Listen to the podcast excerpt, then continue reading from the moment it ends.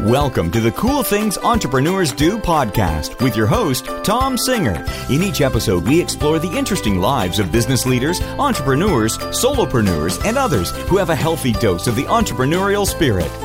It is time to explore something cool. Now, here is your host, Tom Singer. Hey, and welcome to another episode of Cool Things Entrepreneurs Do. Thank you so much for pulling your chair up to the cool kids table.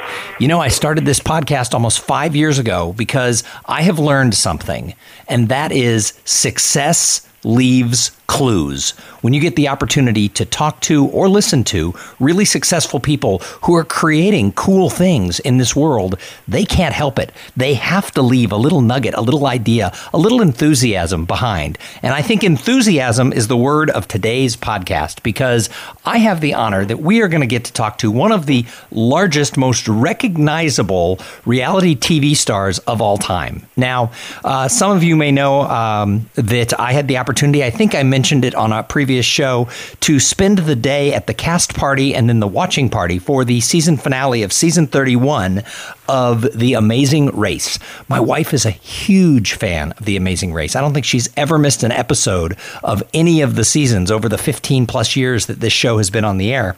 And this year, a friend of mine was really good friends with Colin and, Colin and Christy, the team that won a million dollars on season 31. And they had invited my friend to come spend the day with them at the watching party. And he said, Can I bring my friends Tom and Sarah? Sarah is a huge fan. And Colin's answer was yes. And in fact, the next episode, if you tune in in two days, uh, we'll have a really cool interview with Colin that you'll get to listen to as well here on Cool Things Entrepreneurs Do.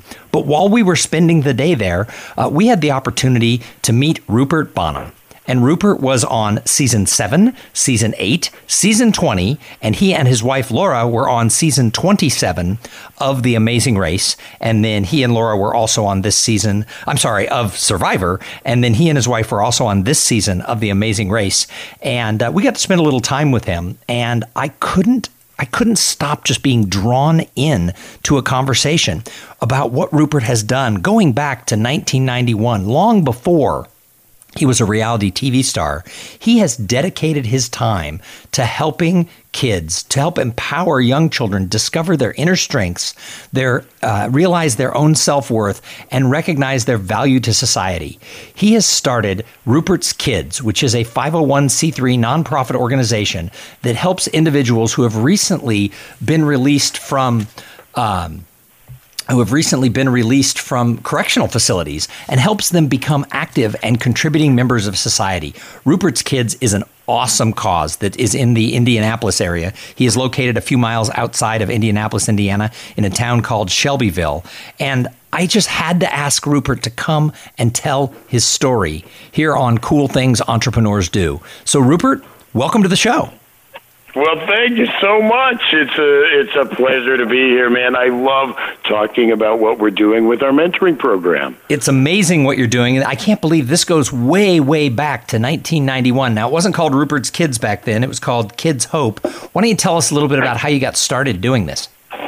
You know, when in the 80s I was in the institutions and working in the facilities and seeing, you know, the, the system going to more uh, covering their themselves with documentation instead of worrying more about the quality of life. And then watching the school system uh, systematically remove all the industrial arts and the life skills and all. And realized when young men and women were being kicked out of school in 1989, 1990 with no real education and nowhere to go, we started creating that vocational mentoring program and incorporated actually Kids Hope in 91, uh, just working in the juvenile detention center and working as young as 12 year old children, teaching them how to make that legal living. You know, we we had a wonderful success for many years,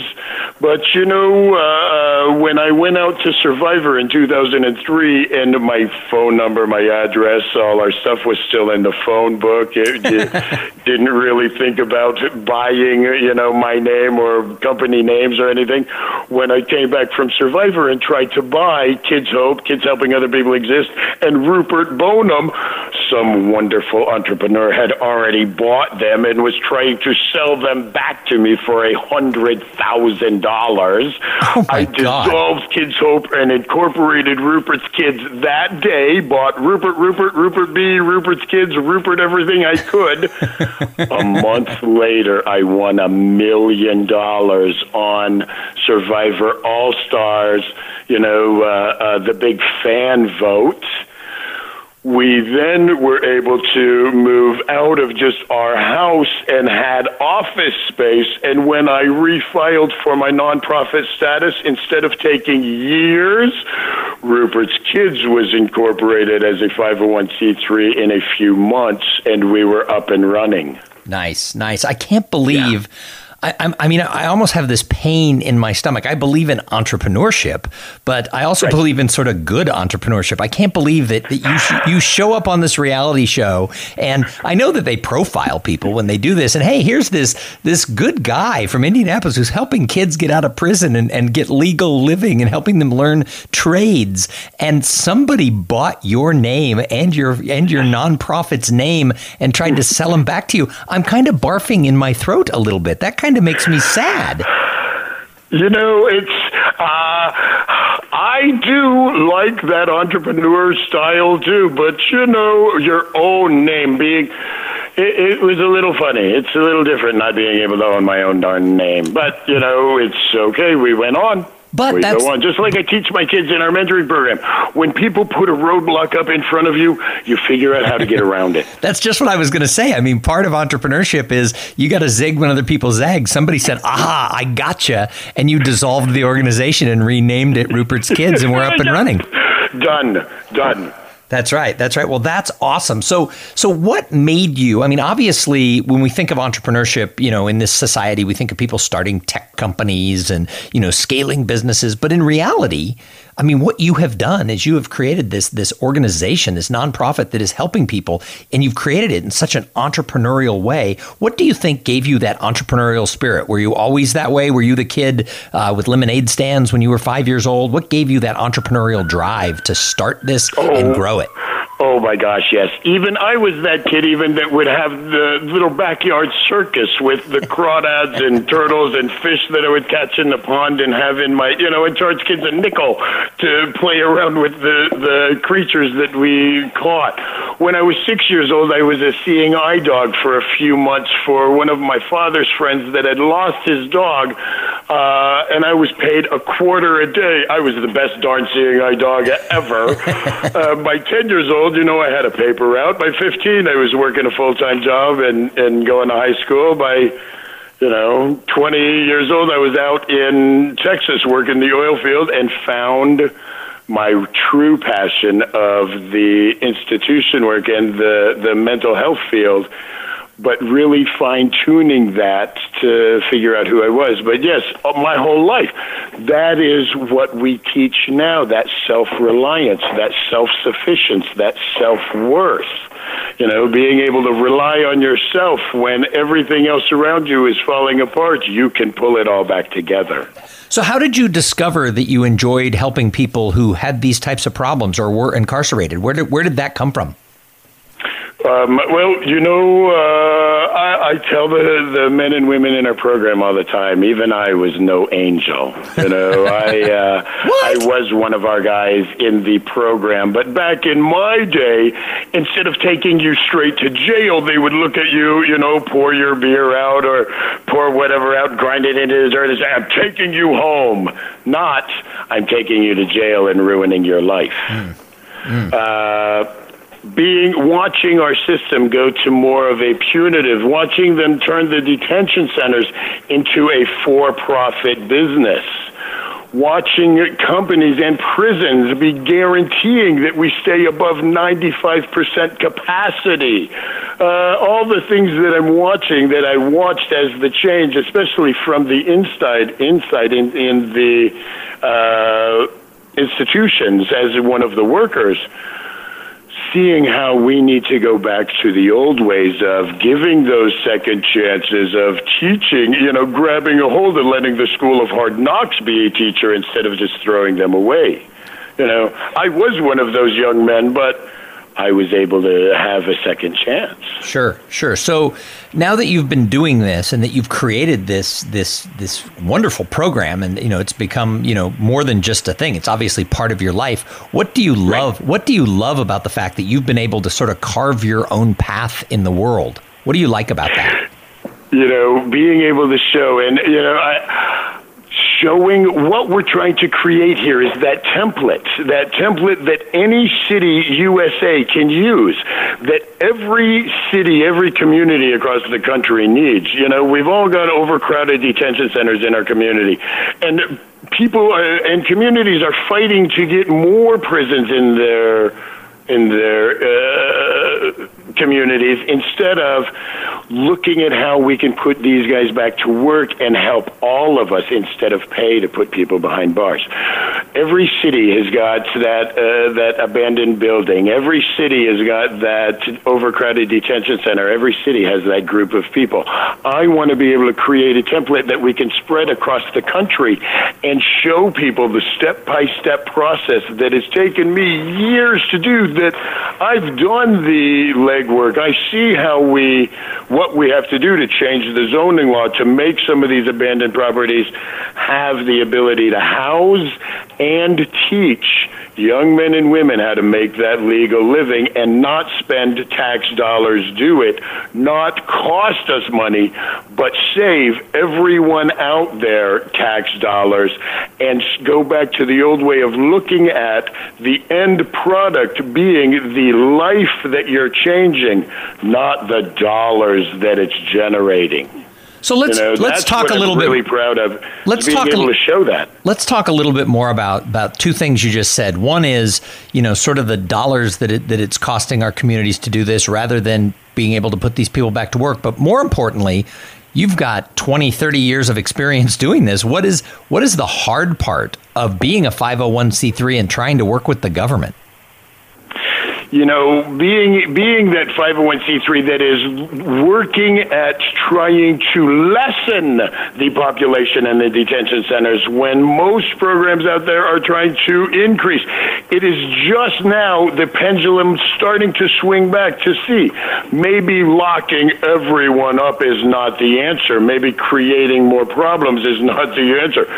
Being able to show that, you know, the dollars we spend locking someone up forty, fifty, sixty thousand dollars a year really just gets us that ability to spend it again next year. It is not getting us very much bang for our buck, but it is providing a lot of income and a lot of money generated out there in our program and what we're doing and the ability to show that you can take a a someone that is addicted to alcohol or drugs, someone that is a career criminal, some uh, uh, you know someone that has never made a legal living in their life.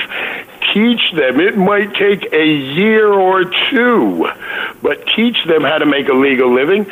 Spend maybe five six thousand dollars a year teaching them how to because they're out there working learning on their own making their own money and after a year or two, we spend no more money on them, and they go out into the community and pay their taxes, pay their way, take care of themselves, and give back.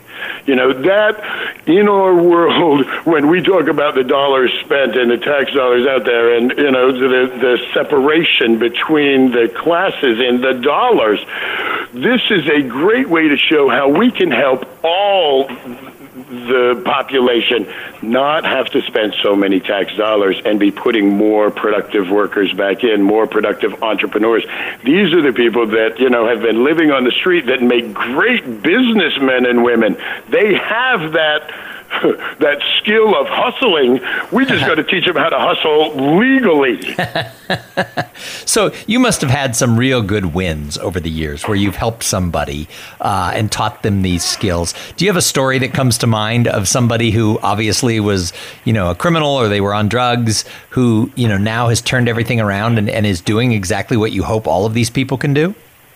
You know, a young man that was walked into our office with the electronic tracker on his leg, with them saying, This man, you know, he has nowhere, he has nothing, he's been living on the streets. We, we are ready to throw him away. Luckily, I had some friendship with the detention center for them to give this kid a chance. But they were ready to throw him away for 16 months in prison if we couldn't figure out how to get him a place to live and a job to be able to pay for his tracker. Now, in one year, he dropped over a hundred pounds of weight and paid off over eight thousand dollars in debt, hmm. and stayed clean and sober. Was a wonderful success story. But boy, when he walked in this door, there was no one or nothing that would help him or do for him. The system was ready to throw him away, spend a few hundred thousand dollars on locking him up. teaching him nothing, doing nothing. Now he's on his own, doing factory work, making 14 bucks an hour, taking custody of his children, paying for them, and buying his own property. Wow. You know, turning into a productive, truly a productive part of society instead of one that is just taking. Wow, that is. I mean, I, I, get I get chills, you know, hearing things like that because one of the things that I do, Rupert, is I go into companies and I, I work with, you know, organizations, companies, and associations, talking about this gap that exists, obviously in the corporate world, not in the world that, that you're in, but between potential and performance, and and how do we get people to get across this gap and actually achieve results. And what's amazing right. is is even at the highest levels, even in white collar world, people aren't reaching their potential and and yet we get so Welcome to the Cool Things Entrepreneurs Do podcast with your host, Tom Singer. In each episode, we explore the interesting lives of business leaders, entrepreneurs, solopreneurs, and others who have a healthy dose of the entrepreneurial spirit. It is time to explore something cool. Now, here is your host, Tom Singer. Hey, and welcome to another episode of Cool Things Entrepreneurs Do. Thank you so much for pulling your chair up to the cool kids table. You know, I started this podcast almost five years ago because I have learned something, and that is success leaves clues. When you get the opportunity to talk to or listen to really successful people who are creating cool things in this world, they can't help it. They have to leave a little nugget, a little idea, a little enthusiasm behind. And I think enthusiasm is the word of today's podcast because I have the honor that we are going to get to talk to one of the largest, most recognizable reality TV stars of all time. Now, uh, some of you may know um, that I had the opportunity, I think I mentioned mentioned it on a previous show, to spend the day at the cast party and then the watching party for the season finale of season 31 of The Amazing Race. My wife is a huge fan of The Amazing Race. I don't think she's ever missed an episode of any of the seasons over the 15 plus years that this show has been on the air. And this year, a friend of mine was really good friends with Colin and, Colin and Christy, the team that won a million dollars on season 31. And they had invited my friend to come spend the day with them at the watching party. And he said, Can I bring my friends Tom and Sarah? Sarah is a huge fan. And Colin's answer was yes. And in fact, the next episode, if you tune in in two days, uh, we'll have a really cool interview with Colin that you'll get to listen to as well here on Cool Things Entrepreneurs Do. But while we were spending the day there, uh, we had the opportunity to meet Rupert Boneham. And Rupert was on season seven, season eight, season 20, and he and his wife Laura were on season 27 of The Amazing Race. And then he and Laura were also on this season, I'm sorry, of Survivor. And then he and his wife were also on this season of The Amazing Race. And uh, we got to spend a little time with him. And I couldn't I couldn't stop just being drawn in to a conversation about what Rupert has done going back to 1991, long before he was a reality TV star. He has dedicated his time to helping kids, to help empower young children discover their inner strengths, their uh, realize their own self worth, and recognize their value to society. He has started Rupert's Kids, which is a 501c3 nonprofit organization that helps individuals who have recently been released from. Um, who have recently been released from correctional facilities and helps them become active and contributing members of society. Rupert's Kids is an awesome cause that is in the Indianapolis area. He is located a few miles outside of Indianapolis, Indiana, in a town called Shelbyville. And I just had to ask Rupert to come and tell his story here on Cool Things Entrepreneurs Do. So, Rupert, welcome to the show.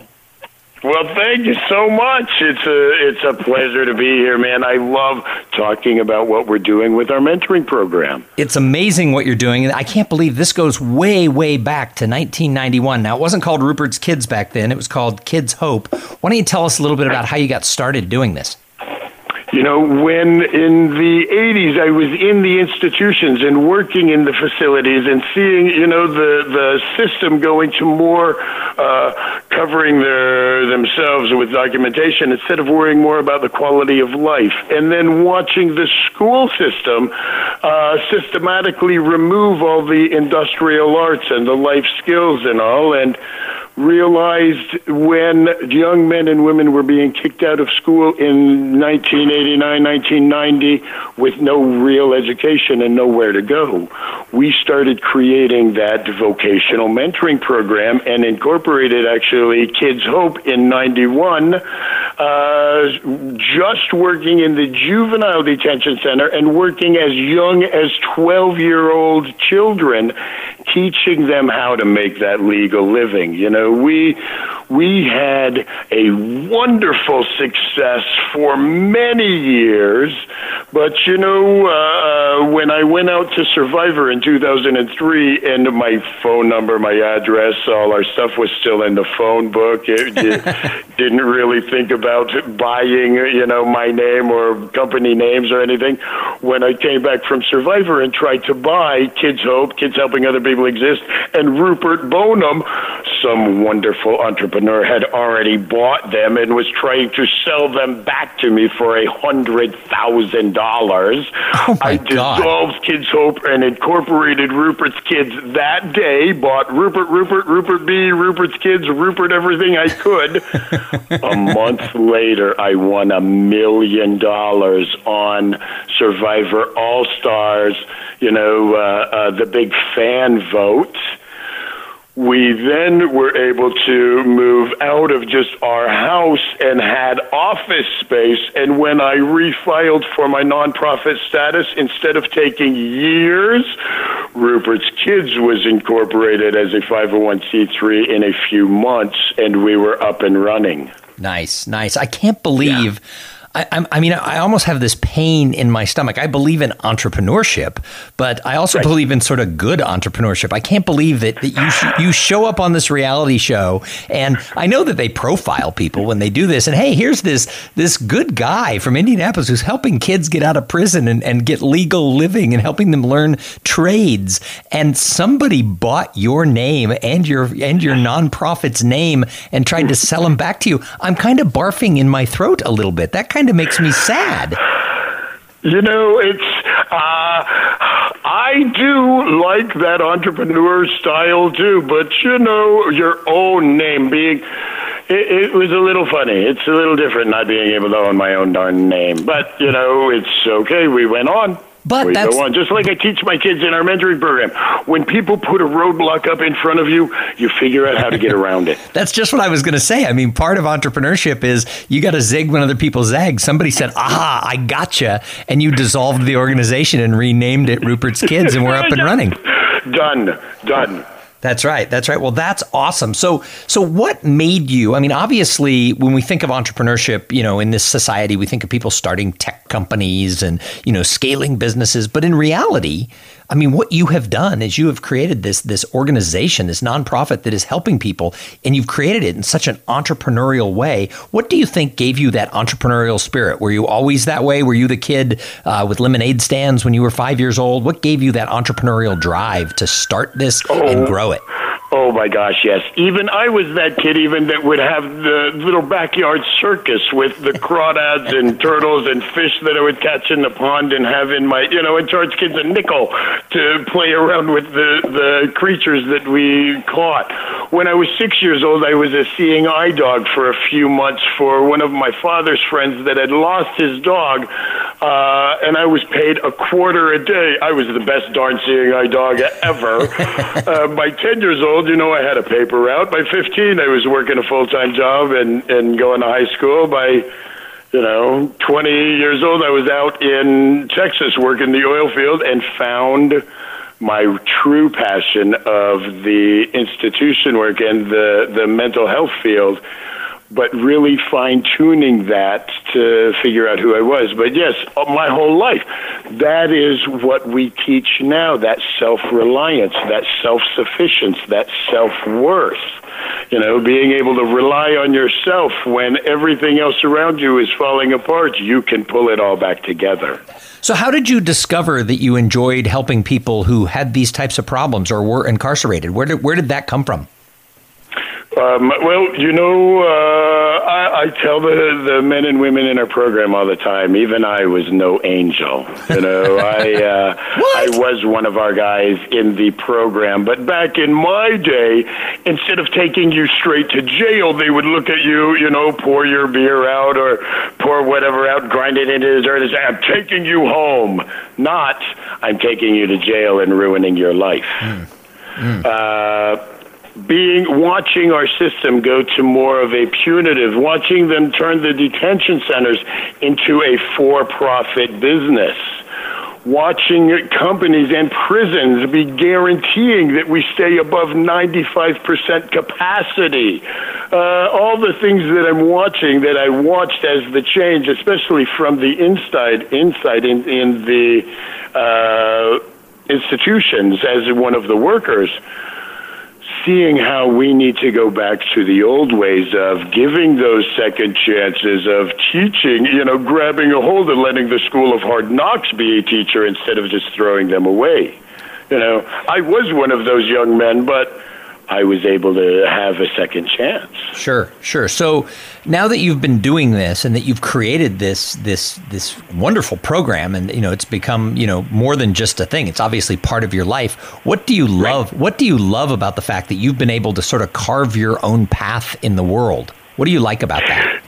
You know, being able to show and you know, I showing what we're trying to create here is that template, that template that any city USA can use, that every city, every community across the country needs. You know, we've all got overcrowded detention centers in our community, and people uh, and communities are fighting to get more prisons in their in their uh, communities instead of looking at how we can put these guys back to work and help all of us instead of pay to put people behind bars. Every city has got that uh, that abandoned building. Every city has got that overcrowded detention center. Every city has that group of people. I want to be able to create a template that we can spread across the country and show people the step by step process that has taken me years to do that I've done the legwork. I see how we, what we have to do to change the zoning law to make some of these abandoned properties have the ability to house and teach young men and women how to make that legal living and not spend tax dollars do it, not cost us money, but save everyone out there tax dollars and go back to the old way of looking at the end product being the life that you're changing, not the dollars that it's generating.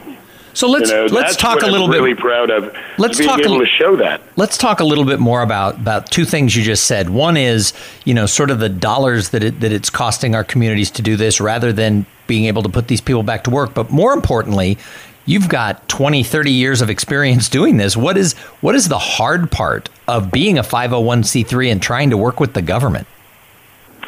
You know, being being that 501c3 that is working at trying to lessen the population in the detention centers when most programs out there are trying to increase.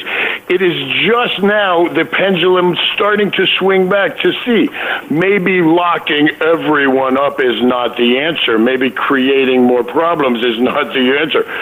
Being able to show that, you know, the dollars we spend locking someone up forty, fifty, sixty thousand dollars a year really just gets us that ability to spend it again next year. It is not getting us very much bang for our buck, but it is providing a lot of income and a lot of money generated out there in our program and what we're doing and the ability to show that you can take a a someone that is addicted to alcohol or drugs, someone that is a career criminal, some uh, uh, you know, someone that has never made a legal living in their life. Teach them. It might take a year or two, but teach them how to make a legal living. Spend maybe five, six thousand dollars a year teaching them how to because they're out there working, learning on their own, making their own money. And after a year or two, we spend no more money on them, and they go out into the community and pay their taxes, pay their way, take care of themselves, and give back. You know, that in our world, when we talk about the dollars spent and the tax dollars out there and, you know, the, the separation between the classes and the dollars, this is a great way to show how we can help all the population not have to spend so many tax dollars and be putting more productive workers back in, more productive entrepreneurs. These are the people that, you know, have been living on the street that make great businessmen and women. They have that that skill of hustling. We just got to teach them how to hustle legally. So you must have had some real good wins over the years where you've helped somebody uh, and taught them these skills. Do you have a story that comes to mind of somebody who obviously was, you know, a criminal or they were on drugs, who you know now has turned everything around and, and is doing exactly what you hope all of these people can do? You know, a young man that was walked into our office with the electronic tracker on his leg, with them saying, "This man, you know, he has nowhere, he has nothing, he's been living on the streets. We we are ready to throw him away." Luckily, I had some friendship with the detention center for them to give this kid a chance, but they were ready to throw him away for 16 months in prison if we couldn't figure out how to get him a place to live and a job to be able to pay for his tracker. Now, in one year, he dropped over a hundred pounds of weight and paid off over eight thousand dollars in debt, hmm. and stayed clean and sober. Was a wonderful success story. But boy, when he walked in this door, there was no one or nothing that would help him or do for him. The system was ready to throw him away, spend a few hundred thousand dollars on locking him up teaching him nothing, doing nothing. Now he's on his own, doing factory work, making 14 bucks an hour, taking custody of his children, paying for them, and buying his own property. Wow.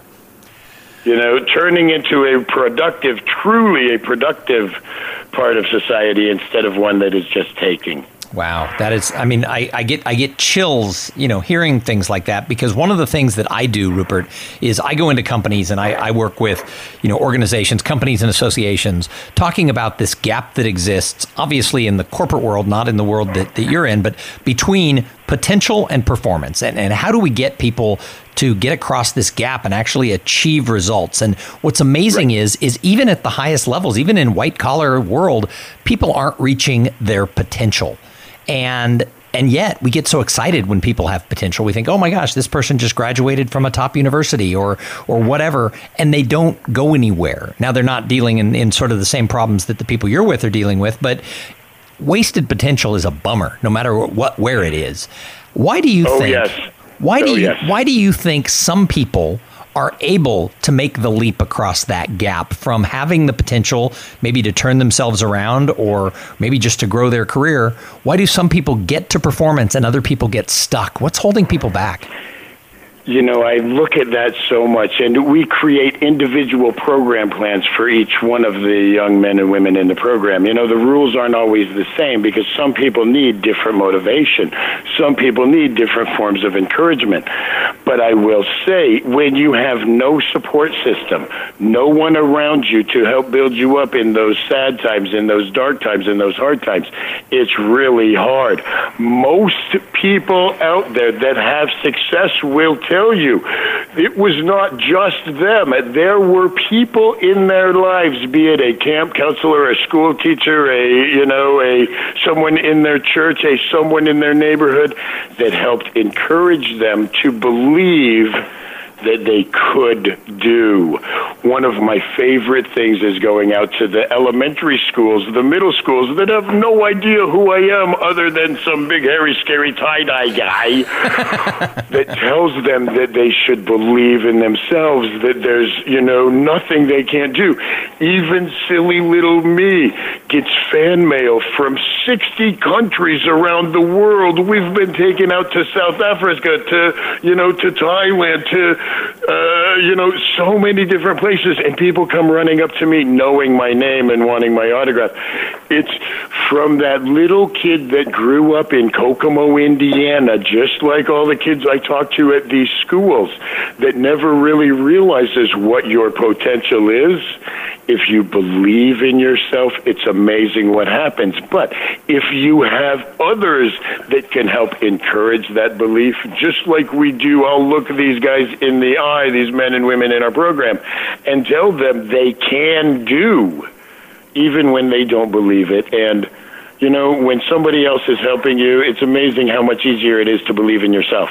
Absolutely. You know, it, sometimes it takes that little bit of encouragement. Uh, and and uh, you know, I remember that school teacher that helped me, that camp counselor that helped me, that that neighbor that cared about me besides the family that I had, but you know, being able to have that support system. And and when you want to help someone out of a dark situation, out of a drug or alcohol kind of situation, out of a probation, parole, home detention kind of system, if you give them that ability to make a legal living, that ability to have a clean and safe environment to lay your head down and go to sleep, that ability to be encouraged, it's amazing what happens. We don't spend big dollars getting great results.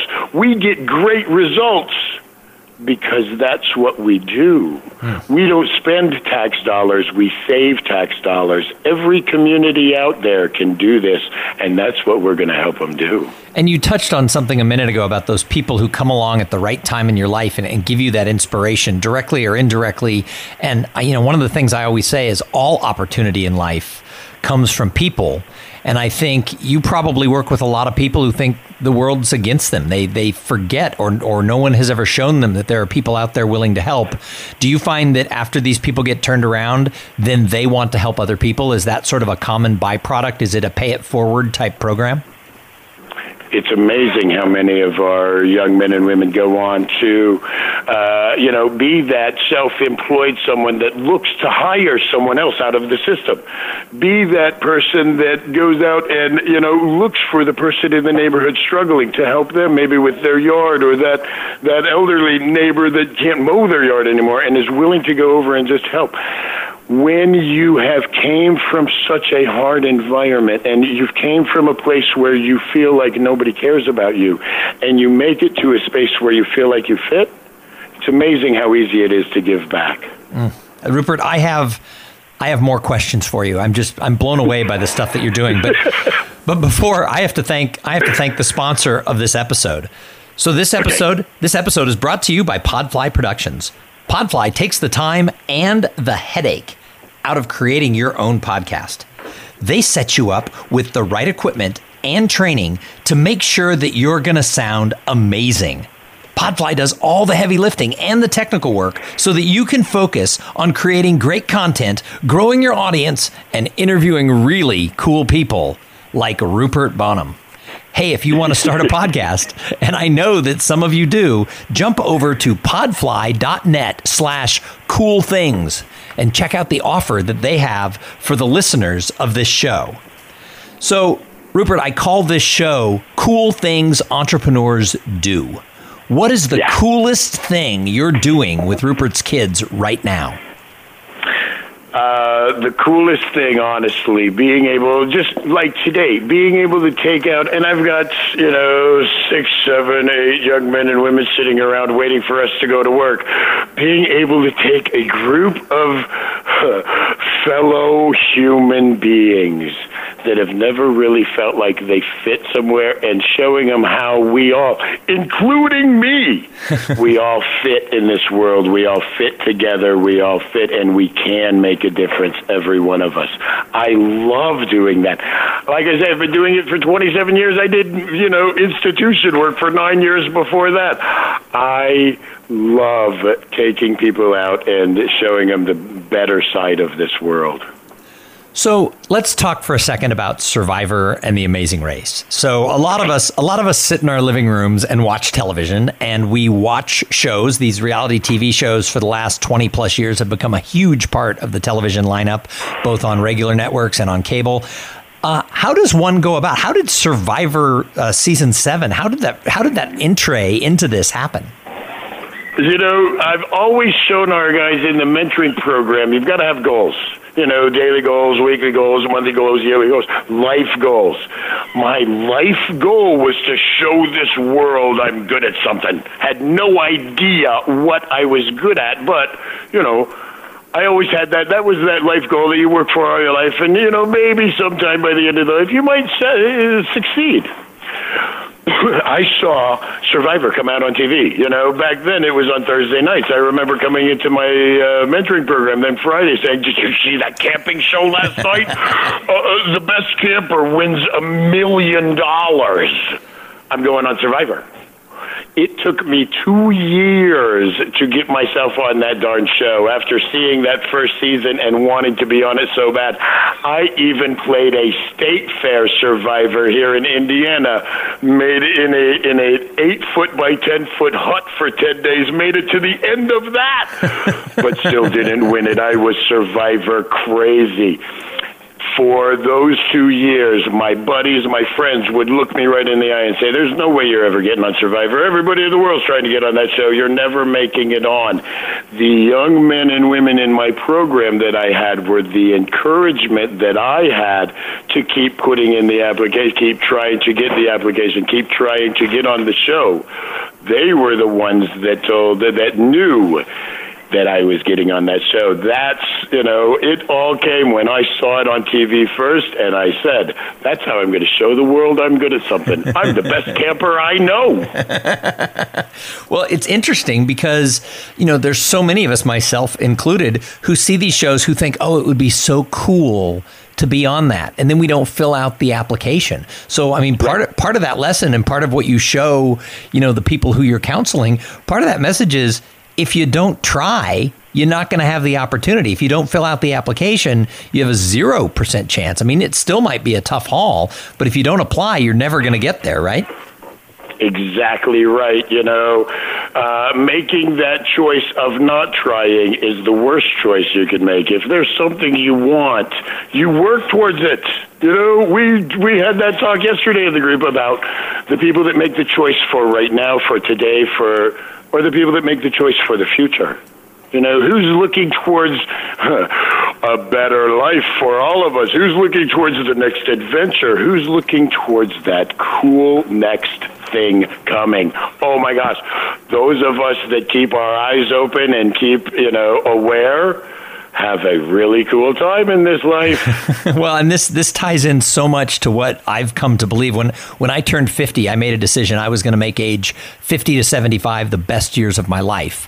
And I had spent a lot of time with the way I phrase it is my ladder was against the wrong wall. I was successful in business, but I wasn't doing kind of what I wanted to do. And so now for the last several years, I mean I started before I was 50, but I've been working for myself now for 10 years, and I just like it better than corporate America. Do do I make as much money every year? Probably not, but uh, I like it. And then uh, when I was 51, I started doing stand up comedy.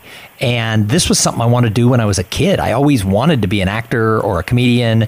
And I was too scared. I didn't think I had a shot. I didn't think I was good enough. And at 51, I was dared to go to a comedy club in New York with a friend of mine. And now I've done an open mic night like once a week since. I've done like 67 open mic nights. And and I will tell you I'm not the funniest person in the room, but by showing up and challenging myself, I'm growing and I'm learning and I'm having fun. Yep. Yep. Oh my gosh, being able to have that dream, being able to follow that dream. You know, like I said, I even played a state fair survivor in Indiana when I was trying to get myself on the real survivor. Being able to give yourself that ability to to even just look forward to something in the future. You know, honestly, in in the world, the anticipation of things sometimes is the best. You know, having that goal, forward. having so, the goal you know, in the journey. When I won Survivor, well, not one. When I became, when I came, went back to back Survivor and be, was was fourth on All Stars and won over a hundred thousand dollars just making it to fourth. and I thought, and then I hear Jeff say, and now we're going to open the phone lines up for one of these 18 players to win a million dollars. And I thought, oh my gosh, I'd love to win that. And I stopped myself and I let myself just be happy with being the first person to make it back to back survivor, to make it to the end, to make it 10 days longer with harder, you know, the best of the best of the survivors. Sure. Don't always be just looking for the next something also. When you do actually achieve, when you do reach some of those goals, give yourself that ability to just appreciate that also. I'm still living off just being able to be the first one that went back to back survivor and doing better on the second one you know, um, being able to to have that ability to see the value in everything out there, not just the million dollar big win, but all of it. You know, even the little one of you know just a smile between two people walking by the street. It's amazing what happens in your world when you do that. So that that that All Star one, I think season eight. I think you were on there with Colby Donaldson, if I'm not mistaken. Oh yes. And what's funny is I met you on a Wednesday, I think maybe it was a, a Thursday, and we had a nice conversation and i was with the whole cast of, of, of season 31 of the amazing race. It was kind of a, a surreal experience to be sitting there uh, to be sitting literally three feet from colin and christy when the show aired at the thing and they won a million dollars. It's like hey they're sitting right next to me.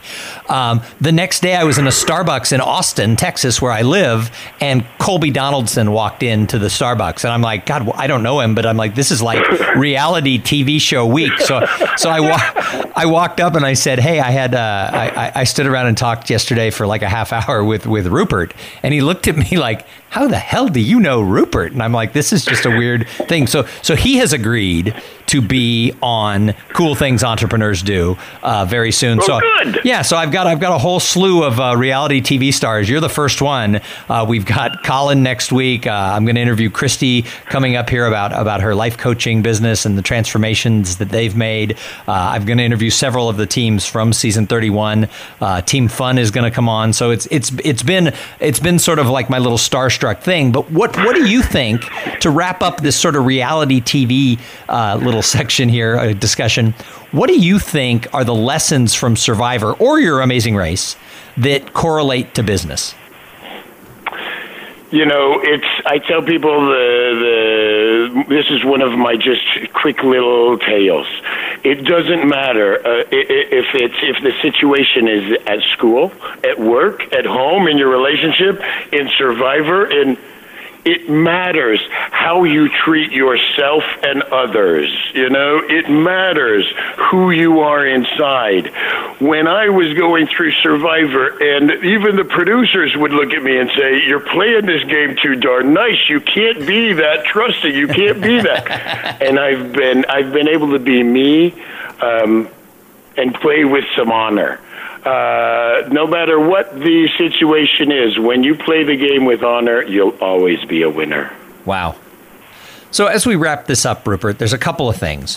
One is I want to oh, I want to talk a little bit about what Rupert's Kids really needs to take it to the next level. What are you trying to do? What are some things that that uh, are the next step? And I know that probably one of the things that helps with that is money. So before we go into that, I do want to say that you also at that uh, watching party that we're at met my friend Dave from New Year Publishing, who is the publisher of the book I wrote. And Dave and I had a conversation yesterday when I told him I was going to uh, uh, be interviewing you, and New Year Publishing would like to send five hundred dollars to Rupert's kids. I, I, wish it could oh be a. Lo- I wish it could be a lot more, but I'm so. Well, that is wonderful. Honestly, that pays the payroll for a couple of my guys for a week of work, two weeks of work. That being able to show, and you know, we on our rupertskids.org website have a donate button that is very important to us because we do not take, we do not get those tax dollars. We help save those tax dollars. We don't want to spend the tax dollars. Well, that's we live off what we can generate with our work that we are we do in our mentoring program and get paid for, and what the community sees uh, as value and helps finance. That's how we make our dollars. Well, Dave and I were looking at your website and we were talking about it, and he said, "You know what? We have a, we have a little bit of money at New Year Publishing. Let's let's send them five hundred dollars, and let's encourage the wonderful. people." Who are listening to the show, whether it's $5 or $500 or, or more, if somebody is touched by what Rupert is doing and how he's helping people, you know, I wanted to take this time to make a little bit of a plea. I hope some people will go to rupertskids.org and hit that donate button because I've been blown away doing the research, preparing for this interview on just everything that you've done. And of course, I'm a little bit of a fan uh, from Survivor and Amazing Race of, of you. But uh, more importantly, maybe there's someone who's listening who will be touched and will give maybe a couple of more dollars. So, so we wanted to do that. But then I want to transfer into what is it that you guys are working on? What do you need to, to get? What are you close to doing? What's the next step? See, we are steps away. We are we the state just threw a little bit of a roadblock in front of us with the 12 bed facility that we are literally weeks, maybe now with this new uh, little twist. But I'm meeting with the mayor this afternoon at two o'clock to see about writing a variance for our fire suppression system in a you know 2,000 square foot, five exited building that uh, we are trying right now. We are so close to creating a 12 bed facility that is funded totally on its own. No tax dollars spent in setting it up, no tax dollars spent in running it. And just like we run o- over a 70% success rate in our program, I am pretty much uh, assured in my heart that we will still run a 70% success rate with the alcohol and drug addictions, with the career criminals out of this facility. And it won't cost us $50,000 a year per person. It will cost us zero per year per person on our tax dollars. But we are looking for electricians and plumbers to help. If we've got to set up the water suppression system, we're already, besides writing the variants, like I say, we don't stop at a roadblock. We'll find our way around it. We're already looking for plumbers and pipe fitters that want to come out and help us create that fire suppression system that, you know, we got the quote at $25,000 to run water pipe and, and sprinkler heads. We're looking for that that awareness and that uh, teamwork from not only our own community here in central Indiana, but from across the country. You know, uh, I would be more than willing to put up a plumber or electrician that would want to come in here uh, for a few days and help us run these run these water lines, I, I wish, the state. I wish I was a plumber or an electrician. I would come and do the work just to hang out for three days with Rupert Boneham. I tell you what, that's why we put our address out there for everyone in the world to see here at 24 West Broadway in Shelbyville, Indiana, just 15 miles outside of Indianapolis, for people to show up at our door. I show our young men and women in our program we are not hiding. We are out in the community. We are proud of who we are. We know we've made, you know, not all the right choices, but we're making up for it and we're giving back. Anybody out there that wants to come see us, you don't even have to make an appointment. You walk in our doors. If you're lucky enough to get here between 9 and 9:30, I'm sitting here gathering our participants and we're off to work. Well, Monday through Friday. And, and I can out. and I can attest for it. Hanging out with Rupert Boneham is a lot of fun because I got to do that a few weeks back, and uh, I bet that you could even you know go outside and have a cigar at some point. Oh heck yes! hey Rupert, thank you so much for coming and sharing the time with those of us here oh. on Cool Things Entrepreneurs Do. Thank you. You are very welcome. Thank you. It's been a great pleasure. If somebody wants to get a hold of you, you gave the address, but if they maybe live far away, what's the best way to reach you? What's the best way to send money? How do, how do people find Rupert's Kids? Uh, rupertskids.org, and I'll tell you, office at Rupert's Kids is the secret at secret email that comes right to me. Kay and I are sitting here right now, looking even at the uh, office at at rupertskids.org email right now. Well, it's not a secret anymore. Twenty. Oh, I'm sorry. I said it's not a secret anymore. We just told everybody. That's good. That's good. Office at rupertskids.org. But also, I'll even give you our phone number because you can pull that off the website 317 251 4732. We've uh, we've had that number for gosh decades. All right. Well, thank you again, and thank you to everybody who tuned in and listened. I am sure there is not a person who is still listening to this podcast who isn't going to agree this was one of the most fun interviews that we have ever had. In now, gosh, how many episodes has it been? I I, I lose count. It's uh, hang on, I have paperwork. We are at, I want to get it right. We, we, we, are at number 478 is what this interview, uh, wow. is what this podcast episode is. About 400 of those are interviews. And uh, so thank you for, for coming in and being one of the most fun in over 400 interviews. And thank you to everybody who tuned in and listened, because I say it every time. If it wasn't for the audience, why would we do a show? Uh, if you like the show, jump over to iTunes and leave a review. Uh, reach out to me on social media. I'm at Thom Singer, T H O M S I N G E R, uh, everywhere. Or you can also find that this show has its own Facebook page, Cool Things Entrepreneurs Do, and has uh, its own Twitter account at Cool Podcast. Because as we proved today with people like Rupert, this is the Cool Podcast. All right, we're going to be back in a we're going to be back in a couple of days with an interview with somebody just as cool as Rupert Boneham, I know you're thinking, how is that possible? But it's going to be Colin Guinn. It's going to be another uh, Amazing Race contestant. Is going to be episode 479. So make sure you don't miss that one. And uh, go out there in the meantime, try new things, make a difference. And while you're at it, have a great day. Thank you for being part of the Cool Things Entrepreneurs Do podcast. Without your participation and listening to these conversations, there is no show. Connect with Thom at thomsinger.com and follow him on Twitter at, at thomsinger.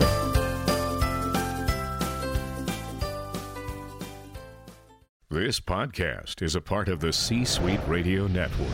For more top business podcasts, visit c-suiteradio.com.